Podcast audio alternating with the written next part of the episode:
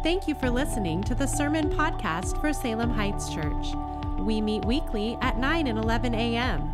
For more information, visit salemheightschurch.org. Christmas isn't really about snow and lights and chimneys and presents.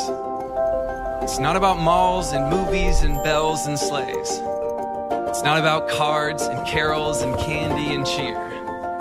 Christmas is about a king. A king who became a baby and a baby who became a savior. Christmas is about a light that shatters the darkness and begins a new day. Christmas is about a gift not a toy wrapped in paper, but a Savior swaddled in a manger. Christmas is about a home, the Savior leaving His so we could have one forever. Christmas is about the Creator who entered into creation and shared in our humanity but never our depravity. Christmas is about a cross because there's no heaven without Calvary and no Calvary without Bethlehem. Christmas is about Jesus. He's the reason for the season and every season and every day, hour, and moment. Christmas is about you. Because while it's true that Christ came into the world for you, don't forget that you came into the world for Christ. Are you thankful for Christmas? Yeah, glad to be here this morning. Uh, it is typical this time of year uh, for us, uh, especially uh, in ministry, to take a few moments uh, as we're preparing and think through, uh, search the entirety of Scripture for a passage that hasn't been taught. Or to find some new angle. Uh, you'll hear a lot of messages probably out there about uh, what the donkey was thinking or what, uh, you know, the, the manager was thinking of the hotel that Mary was supposed to stay at or any of those kinds of things. Trying to find some way to stir up fresh thoughts at Christmas. But another thing that you'll typically hear are folks trying to manage the expectations. There are some for whom Christmas is not a joy. Um, and we spend a lot of time working through, for the sake of those that are hurting, those faulty emotions or the, the sense of being overwhelmed. But the result is, uh, it is possible actually to forget the passages that build on the central theme. It is possible for us to actually not dive into this mound of truth that gives us joy at Christmas. And so, what we're going to do this year, what our hope is, is that we're just going to lean into those not only famous passages, but lean into the emotion that comes from knowing that the God of the universe loved us so much that he sent his son, born as a baby, but born to die. So, if we put our faith in him, his death, burial, and resurrection, we would have eternal life. And the joy of that life should just pervade us. It should soak us uh, this season in a new sense of joy and wonder and anticipation. It should spill out to the people that are around us. And that's the idea as we go into this series. Uh, why is Christmas so special? We want to lean into that. I believe that Christmas is meant to be special. Uh, one of the passages uh, outside of the Gospel of Luke or Gospel of Matthew that is brought up quite a bit at this time of year and, and helps feed into this theme is Galatians chapter 4, verses 1 through 7. Galatians 4, 1 through 7. Paul is uh, highlighting why the Galatians ought to stay firm in their faith and remember that who they are in Christ was all handed to them. They don't have to uh, receive something at the very beginning and to work extra hard in order to make it true later. All the truth uh, is in Jesus Christ. That's received. Amen? Amen? Let's take a look at this passage. Let's stand and read it together. A Christmas passage found in Paul's letter to the Galatians. Here he says this Now I say that as long as an heir is a child, he differs in no way from a slave, though he is the owner of everything. Instead, he is under guardians and trustees until the time set by his father. In the same way, we also, when we were children, were in slavery under the elements of the world. When the time came to completion, God sent his son, born of a woman, born under the law, to redeem those under the law, so that we might receive an adoption as sons. And because you are sons, God sent the Spirit of His Son into our hearts, crying, Abba, Father. So you are no longer a slave, but a son, and if a son, then God has made you an heir. Do you believe that's true? Yes. You may be seated. Here's our uh, premise this season, and that is that the warmth and the magic of Christmas is born out of the grand themes of the gospel. The warmth and the magic of Christmas is born out of the grand themes of the gospel. What you heard this morning from our choir, and I hope you appreciate the amount of work that goes into the few moments that you get to hear them, are these grand themes. Uh, some of them uh, with new tunes attached to them, but some of them you have heard since you were young. These themes of the gospel that get brought up uh, in Jesus Christ during this time of year. Those are the ones that we rejoice in. Uh, I actually heard uh, just a little while ago about something that was going on uh, in Kansas, and then I heard about it going on in these different areas. And if you take a look at water tables throughout the United States, I don't want to get off on a political discussion about uh, the world and all these things. Everyone starts getting triggered, okay, as soon as you bring these things up. But here is the truth there are many places where people have established homes and are living lives, they've sunk wells, literally into the ground. And they have built these lives, they have associations with their neighbors, and all of these things, anticipating that a couple of things will always be there, and that is their drinking water. But as the water table shifts, as it shrinks, as different things impact that, there's whole cities, neighborhoods, locations where they either have to bring in the water or where there is in the foreseeable future no water that will be had for them. They may actually end up having to pack up and move. They built thinking that the only problems or concerns that they would have would be their neighbors or how they constructed their streets or whether or not there were businesses in the community. They are flourishing in that area based on something that was the overflow of a water table. That overflow that just kind of fed the entire community is what actually helped keep them going. I believe that in our culture right now, what has created the joy of Christmas is this high water table of a lot of believers sharing the truth about Jesus Christ and opening their homes and opening their hearts to other people. And the overflow of that creates this sense of magic that's in the community. But as that begins to shrink, as it begins to get impacted, there are whole communities. They're trying to manufacture for a season this joy that they built their, their lives on. They thought that that was just the American dream. Actually, the only true joy in life comes from a relationship with the living God through Jesus Christ.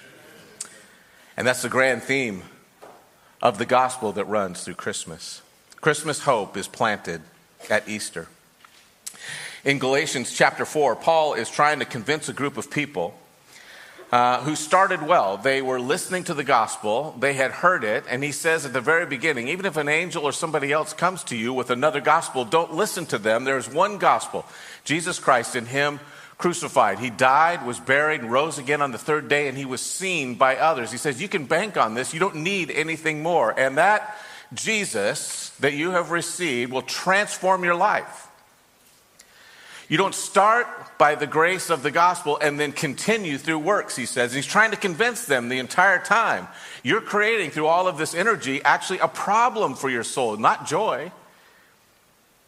You begin to work and work and work and think that you have to provide the joy. You have to provide all of the fruit of the Spirit. And he's trying to convince them that's not the case. It's all been received. And he comes down to this moment in Galatians chapter 4 and highlights for them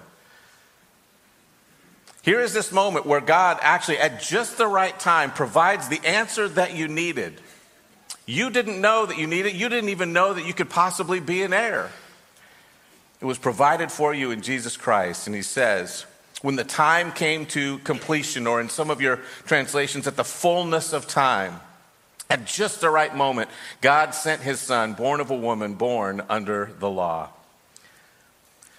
Christmas hope planted at Easter who, what did he send that one to do? To redeem those under the law so we might receive the adoption as sons. That redemption purchased by his blood. There's a story made famous by uh, Dickens. Uh, it's not his most famous Christmas story. Many of you would probably know that one. But uh, 1863, he wrote a story called The Christmas Tree. And in it, uh, an older man is sitting there with all of his family, uh, as older men do. I can say that now. I'm after 50, so I can barely see my notes this morning. Uh, he begins to reflect on his life and all of these things. And it says this at the beginning of his story um, they've all gathered together, they've gotten a Christmas tree. Uh, and the habit back then uh, was to put that on the table and then build their Christmas meal out and around that, and some of the gifts would be in the center. So the Christmas tree was this centerpiece. They've decorated it um, with memorabilia, and it says, Being now at home again and alone, the only person in the house that's awake, my thoughts were drawn back by fascination, which I don't care to resist, to my own childhood. I began to consider uh, what we all remember best about the branches of the Christmas tree of our own young Christmas days by which we climbed into real life. And he begins to look at this Christmas tree that's decorated with all these memories from the past. And at the top of the Christmas tree, it's full and it is uh, easy to decorate. All of the branches are there. It's uh, really green, and as it works its way down, it is less so. And he uses this picture of a Christmas tree and its memories to reflect on his life. He goes to the top and he remembers little toys, gifts. He remembers, in fact, this one toy, and I was thinking about a couple of people in our congregation in particular. He says it was painted with this horrible face. It was a ceramic doll that was used as an ornament. And he says, every single time my mom hung that on the tree, it would freak me out. Here's this thing standing there guarding whatever present that I was over. Here's a gift to you. But actually, she knew I would stay away from that thing. Christmas tree ornaments, memories of uh, different meals, different people, different relationships, different Christmas stories that had been told through the years. And as he worked his way through his younger years, uh, his teenage years, uh, his years when he was first married, and now where he was, and the branches get thinner, and there's a little more space, and there's some of the people that were part of the memories that are now missing. And he gets down to the very bottom of the Christmas tree. And he's reflecting on all of these stories and the gift that he's had of relationship because everything was right in his home. He says, Now the tree is decorated with bright merriment, and the song and dance and cheerfulness is in the house, and they are welcome. Innocent and welcome be they ever held, he says, beneath the branches of the Christmas tree which does not cast a gloomy shadow, but as it sinks into the ground, and he says he's looking at this Christmas tree as if it's just sinking off of the table into another Christmas memory. As it sinks into the ground, I hear a whisper going through the leaves. This, in commemoration of the law of love and kindness, mercy and compassion, do this in remembrance of me. The sacrifice of a tree and another memory, all of those things he says are only possible at the very end because of the death, burial, and resurrection of Jesus Christ. It's only festive because our hearts were set right and made right for each other. A benefit, Dickens could tell a story well, but a benefit that comes from Christ. Historically, Christmas has been a time where our society has feasted on the hope that these grand themes promise. I have here a magazine I picked it up from actually one of my grandparents, uh, 1951. I have no idea why they kept it. Uh, in, I'm going to put this over here. I don't know if camera one can get a hold of that. But uh, in 1951, one of the things that you actually uh, used to advertise mostly, along with a Christmas story, was uh, alcohol and weird events. And so I was flipping through here just looking at what was important to our culture back then, 1951. Has all of these old pictures uh, of what people were doing and of great masters' paintings, but there was an editorial in here um, that starts at the very beginning by saying, uh, just recently, he says, a judge in Iowa upset uh, uh, the last will and testament because it required a definition of the fundamental principles of the Christian religion. The person receiving all of the benefits of that will had to understand the fundamentals of Christianity and nobody in the room could agree on what those fundamentals were. He says it's not up to a judge to decide what the fundamentals of Christianity uh, is. He says that is up to God. And he says, We're at Christmas, and he says, I think what happened in that will is happening in our society as a whole. This is Life magazine, advertising a whole lot of things that weren't life indeed. He says, as he goes through his entire uh, idea, he says, We need Christians to understand who their Savior is, why he came, and to continue to spread that cheer. That's what he says. He concludes with this sentence The joy that Christians find in loving God, family, neighbors, and mankind comes from the certainty that God loves all men and will be with us always, even to the end of the world. This is the season for taking fresh joy in that certainty, he says. And we need you to lead us in that worship. Life Magazine. Our nation is hoping that Christians at least will get it right. There is a sense that joy at Christmas in our culture is missing and they're trying to manufacture it, but we need to understand the joy is not missing if you have Christ, and it's not missing in our homes. As faith dwindles or faith in God dwindles, so does the joy of Christmas.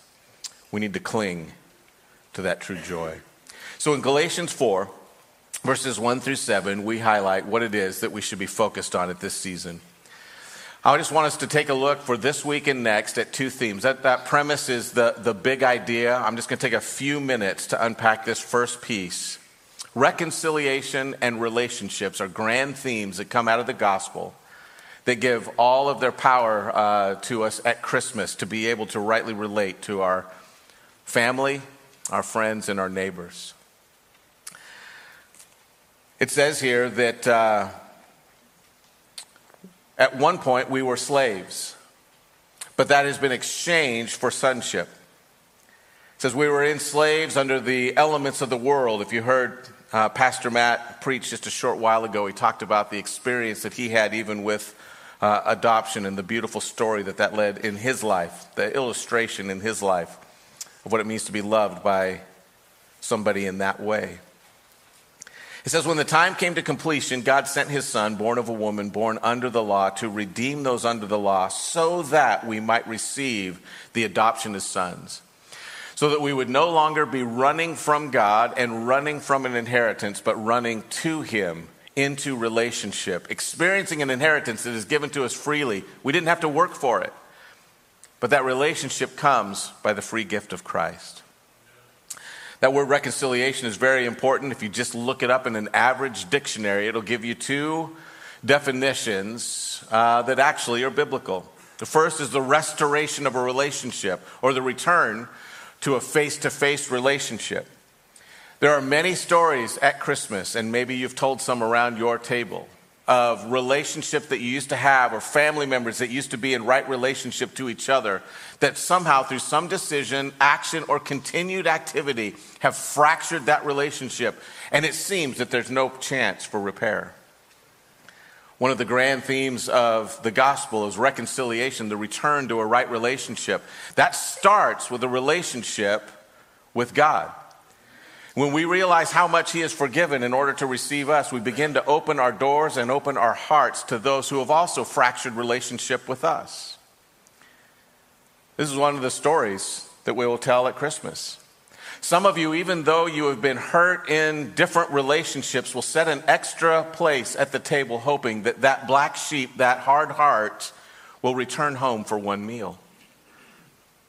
You begin to, to prepare yourself for a phone call or, or find some way to connect with an individual who, from whom you've been estranged.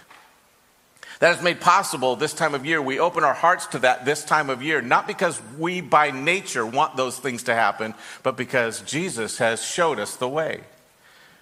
It's the central theme of the gospel, and it fills up Christmas. There's a story told by George Ade, another Christmas story, 1903. Not Dickens, but similar. Uh, here's a, a, man, and he didn't have very many hobbies. Uh, a man by the name of Waterby. In fact, it became a famous story. There's a lot of people that read it, it's a short one. Uh, Waterby is walking along with his wife, and as uh, they're there in the early days of December, they're walking by this little set of stores, and they go by a bookstore, and there in the front of the shelves is a complete works of Edgar Allan Poe. That doesn't seem very Christmassy to buy Edgar Allan Poe, but he was uh, a guy that, that said, I, I, love Edgar Allan Poe. There's nobody that transports me from here to there. Now, this is before he had a, you know, cell phones, TV, or any other thing you could focus on. Edgar Allan Poe was wild and exciting, and he said, I, I, I have the, the $12 that I could spend on this complete works. Look how beautifully appointed it is. And his wife, with a little gasp, says, Oh, no, I, I don't think that we need that. You have so many books. And he begins to work through in his mind. He's like, Well, why would she not want me to have these? I, he, she knows I don't have very many hobbies, I don't do very many things. And with not a little bit of irritation, he goes away and he is bothered by this idea. He's like, I give her as much money as she ever wants to shop. She's, the kids are provided, all of these different things. What could possibly cause her to gasp and seem irritated?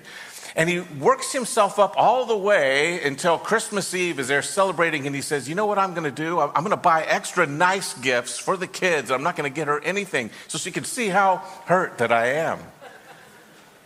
You know how it turns out. I mean, it's pretty evident, isn't it?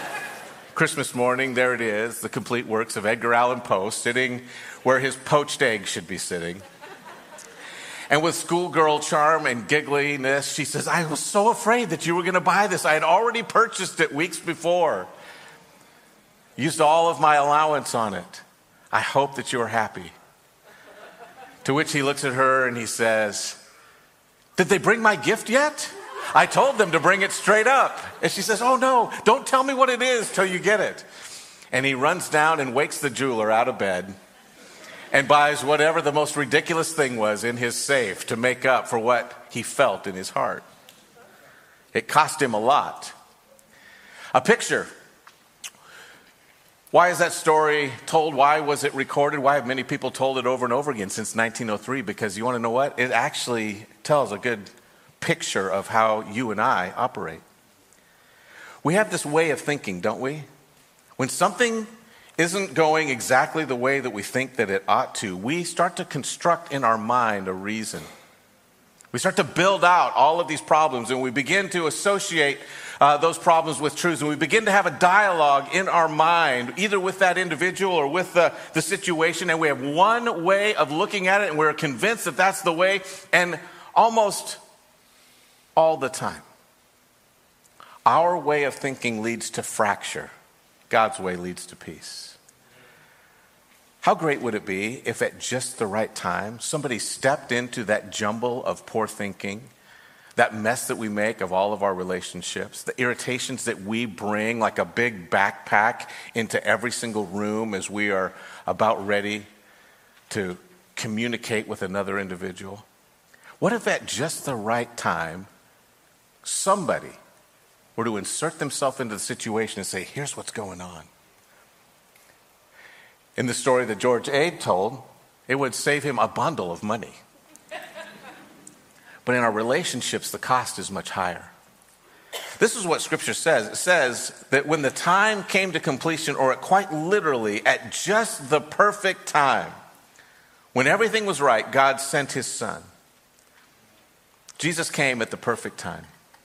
All of the ingredients were perfectly combined for Jesus not only to be provided as the answer, but for us to be ready to receive him. I told you we're leaning into all the Christmas traditions, so this has to be story time as well as truth. But I don't know what is uh, your Christmas tradition. We have quite a few in our family, but one of my favorites is cinnamon rolls on Christmas morning. Yeah? Anybody else? Anybody want to start that tradition? Yes, there we go. There's a few of them uh, that are right, but when, uh, when cinnamon rolls are done just right, and you know when they've been done right, or, okay? It's, it's not that you can hear the crack of uh, the Instapop, right? And that they're just thrown into the oven. Cinnamon rolls made at home, rolled out, prepared, let set for a while as that yeast causes them to rise. They get that kind of doughiness at just the right time, they have to be put into the oven. And now, Um, one of my daughters has perfected a recipe. Everybody else is jealous. There's actually an ingredient that she puts in at just the last moment before they go into the oven that causes them to be better than Cinnabon. Yeah, I know. Some of you now have just turned off message and are prepared to go home and go get something to eat. But you have to wait until they have risen a certain amount. You put them in too quickly, and they're those thin, papery, you know, hard to chew ones, and all you're biting those for is for the icing. Okay? That's the only reason. They just carry the sugar and the icing. But if they're done right, man, it is a pillow of blessing and a uh, diabetic coma waiting to carry you into sweet memories. It has to be done at just the right time. It's not just the right ingredients and the right time, but there is, when they are baking, a sense of anticipation. Do you know that when Jesus Christ came, there had already been generations trying super hard to survive underneath the law, trying to get it right, knowing what the expectations of God were, but they could not quite get those things accomplished.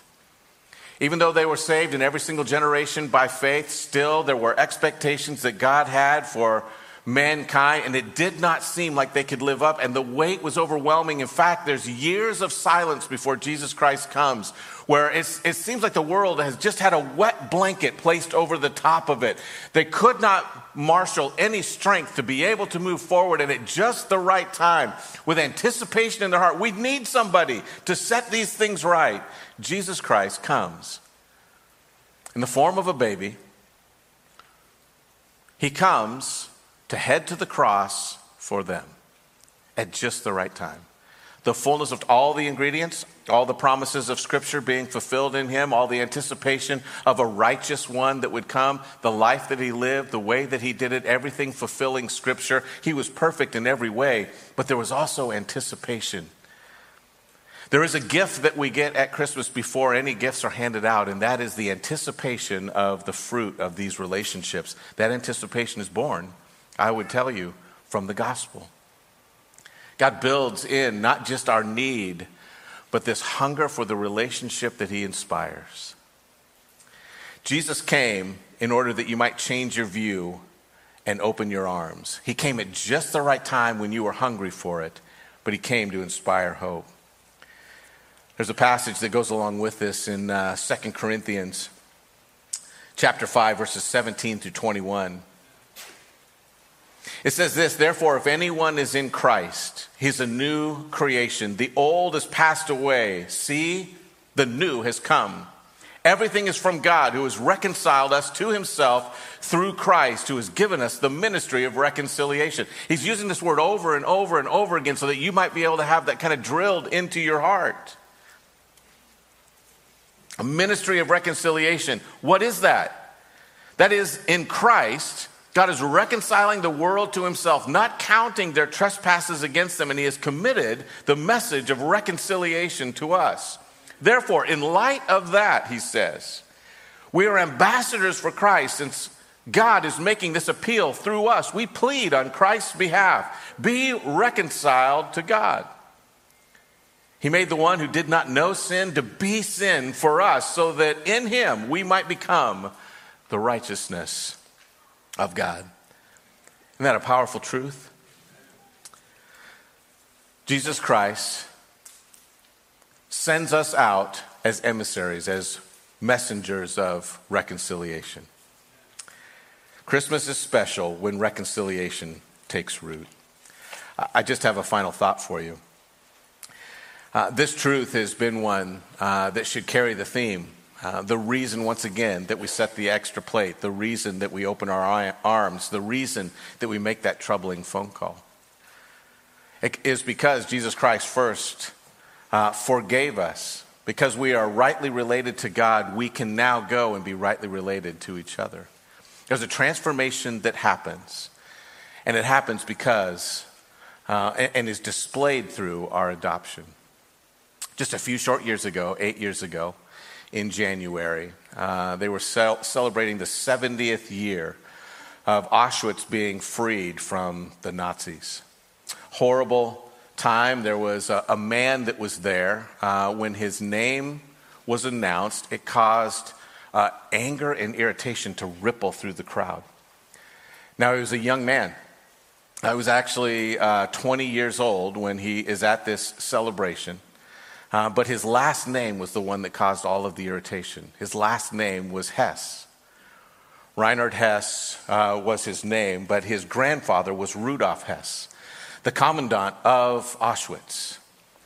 He had come there not knowing at the beginning, just a few years before, he had no knowledge of what had happened or what his family history was. He had been sheltered by his parents from all of those truths. Going online, as he was able to do, he discovered not only all of this horror, but he discovered his family tree and is wrecked by it. We did what? And he's going to this celebration wanting to beg forgiveness of any survivors that were there. Anybody who had been at Auschwitz, he wanted to lay down in front of them and say, I had no knowledge, I have no understanding, none of this is right, please know. Those views are not carried on by the grandchildren. Very few people would receive him at first, and so he began to seek out one of the speakers, Eva Moses Kor. She was an Auschwitz survivor, and her leading message was forgiveness. Only if we can forgive and lay down these things can we begin to move forward as a society. If we keep stirring up and hardening in our anger, we will create more rioting and irritation. We will create more bitterness in the culture rather than blessing. So he gave her an opportunity for forgiveness. He began to write her a letter. I don't want to force myself on you, he says, but I just want you to know I don't know how to do this. I don't know how to make things right.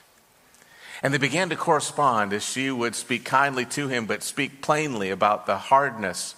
Every single one of her family members killed in those camps. Her twin sister being worked on by Joseph Mengele. She lost all of her family and that sister. All those memories end there, and now she's working at forgiveness. She told him about the horrors that she had experienced, but she said, But I still can have love for you. They stopped writing and began to actually speak together. He's forsaken by so many other people, even in his own family, that eventually, uh, after having lost uh, all of his family members, he looked at Eva and he said, I have such a fondness for you and such a desire for our message to carry on. Would you adopt me? And she, Eva Kor, adopted this man into her family, officially adopted him, so that she could put on display through that adoption what it looks like to forgive and extend love.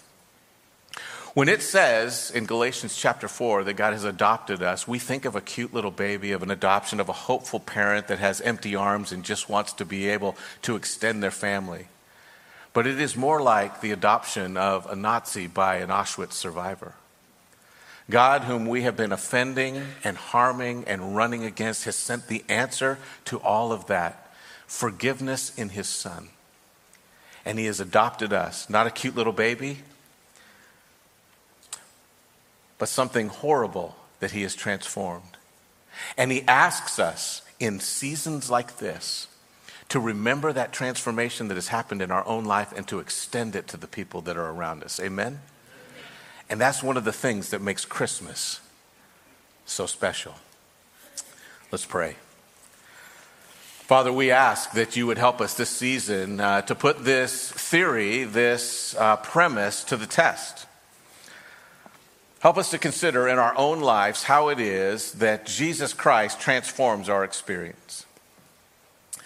Uh, what it is that you are actually calling us to do, not just believe and not just uh, hang some tinsel or put up some lights, but to actually celebrate with friends, with neighbors, with people with whom we have been separated uh, because of a hardship, because of our own struggles, because of our own sin.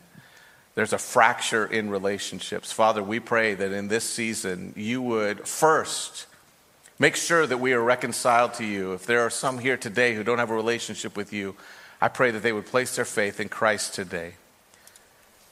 But then, Father, I pray that the profound truth of that reconciliation would lead fractured families to be whole. Help us not to be afraid of what others might experience at Christmas, but to rejoice in the potential that we can have joy this season because you make all things new. You have changed our relationship with you, and you want us to grow in our relationship with those around because of the same forgiveness that we've experienced. Help us to lean into that to rejoice in it. I pray that we be transformed uh, by the experience of it. Pray in Jesus' name. Amen.